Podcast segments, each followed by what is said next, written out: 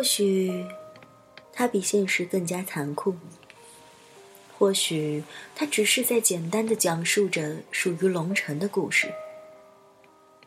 又或者，它只不过就是一个又一个简简单单的发生在我们身边的细枝末节。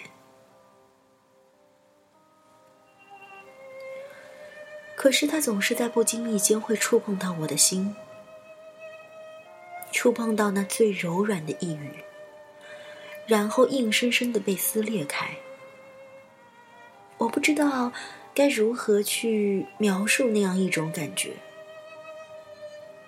也许，就是在那一刹那，我爱上了迪安的这部作品《西决》。我们一起走进今天的故事吧。他又将会给我们讲述一些什么呢？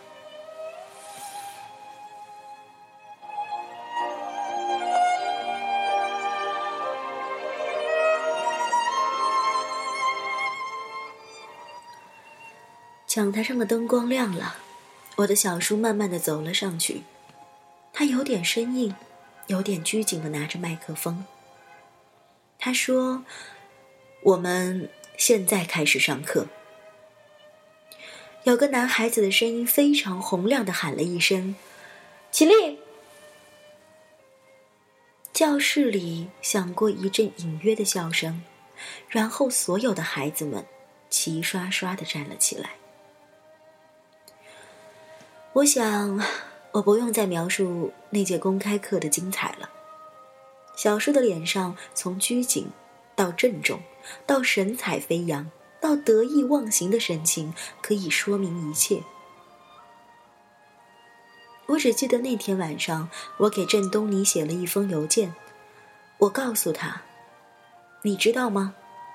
你说的那个站在讲台上会发光的小叔回来了。”他除了肚子明显了点儿，丝毫没有变老。四十五分钟以后，掌声如潮。最开始，第一排的评委们礼节性的跟着鼓了一下掌，但是后来，他们觉得这礼节性的掌声未免也太久了，久的不合情理。于是，他们把手放了下来，疑惑的转过脸，看着身后热情过度的观众们。就在这个时候，掌声变成了有节奏的。他们跟着这个拍掌的节奏一起喊：“郑老师，郑老师，郑老师。”小叔在那里发了一会儿呆，然后，他对着台下。深深的鞠了一躬，他在谢幕了。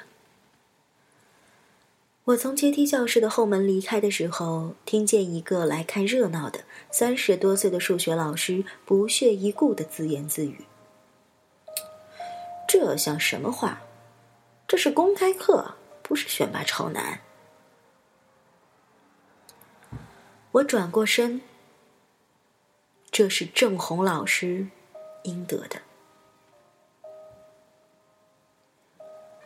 虽然最终那个参加全国观摩的老师不是小叔，但是这不重要了。那天凌晨，在我给郑东尼发出那封邮件的半个小时之后，他的电话跟着来了。他说他看了我的信。接着就开始哭。我说：“你怎么了？你是不是和你老公吵架了？”他说：“没有。”他还说：“我只不过是看着你的信，想起来高中时候的一些事情，然后我就开始想念你们大家了。我真的想你们呀。”二零零六年的夏天，郑南英考上了大学。龙城理工大学不算什么一流的名校，但也不算难看。尤其是录取他的专业，是龙城理工多年来的王牌科系——土木工程。以他一贯的成绩来说，算得上是意外之喜了。看来“傻人有傻福”这句话是非常有道理的。这男婴眨着眼睛，疑惑的问：“土木工程？哎，那到底是干什么的呀？”收到通知书的那天，我们全家人去龙城最好的酒楼里吃家宴。三婶一边笑盈盈的往大家杯子里斟着铁观音，一边说：“哎。”专业介绍上不是都写的清楚吗？是你自己不好好看。我看了，可是我还是看不懂。完了，我笑道：“哎，我真担心你以后手底下的工程质量。”然后大家都笑了。总之，在这种时候，男婴的任何话、任何行为。都是有趣的，都是可爱的。在等待成绩的时候，三叔三婶自然像所有的父母那样，担心男婴万一考得不好怎么办。于是，在某天的晚餐桌上，出国这个话题又一次被提了起来。那个时候，三婶看似不经意的瞟了我一眼，脸上有点不易察觉的尴尬。他的善良总是在困扰他自己的同时，也困扰着别人，弄得本来不可能多想什么的我，也在命令自己一定要看上去若无其事了。可结果是，我相信我的表情也有点不自然。但是我没有想到，郑南英非常干脆的抿了一下嘴：“嗯，我不去，哥哥没有去，我也不想去。”片刻的寂静，我承认我那个时候有点百感交集。小叔不失时机的插科打诨：“我看你是舍不得其他人吧？”哎，也好。三婶如释重负的笑着说：“这样出国上学这一大笔钱省下来，我们到时候给男婴风风光光的办嫁妆吧。”几天以后，成绩就公布了，这南英小姐顺利的审出了自己的嫁妆。三叔三婶度过了一个快乐的夏天。三叔总是说老天有眼，南英读了这个专业以后，正好可以在他的公司里帮忙。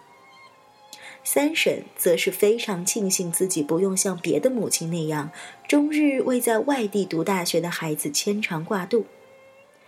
男婴依然每个周末都会回家，这个家的生活不会被改变。于是，对于他们来说，那个夏天就在请客吃饭、热闹得意中度过了。最欢喜的话题，都跟别人家参加高考的孩子有关。真心实意的祝贺所有如愿以偿的孩子，因为他们反正不会嫉妒任何人。也真心实意的为所有没有考上的孩子而觉得惋惜，因为反正他们不是那个倒霉的孩子的父母，所以他们都不知道，他们甚至没有察觉到，郑南英活在一场灾难里。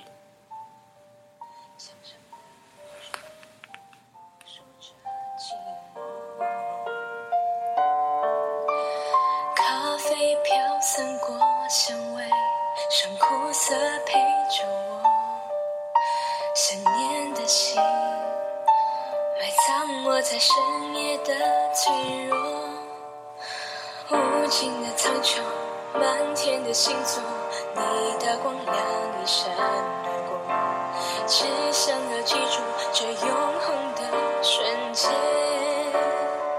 像流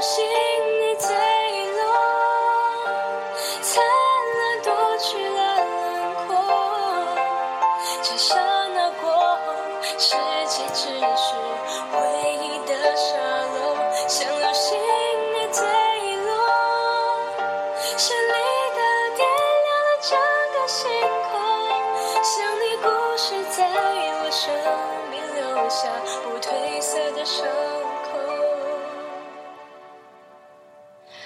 湖水守候着沉默，等待天边的月。孤独的水面却漆黑着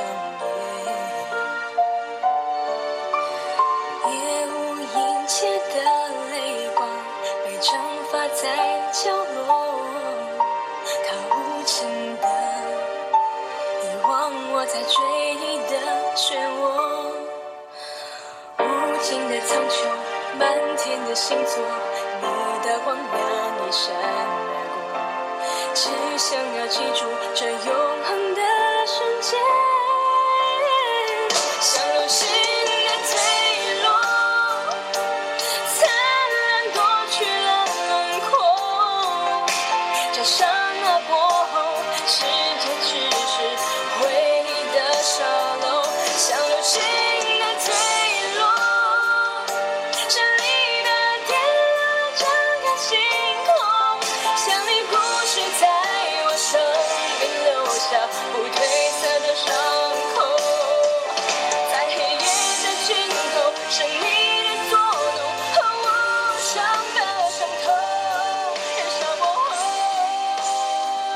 只剩寂寞。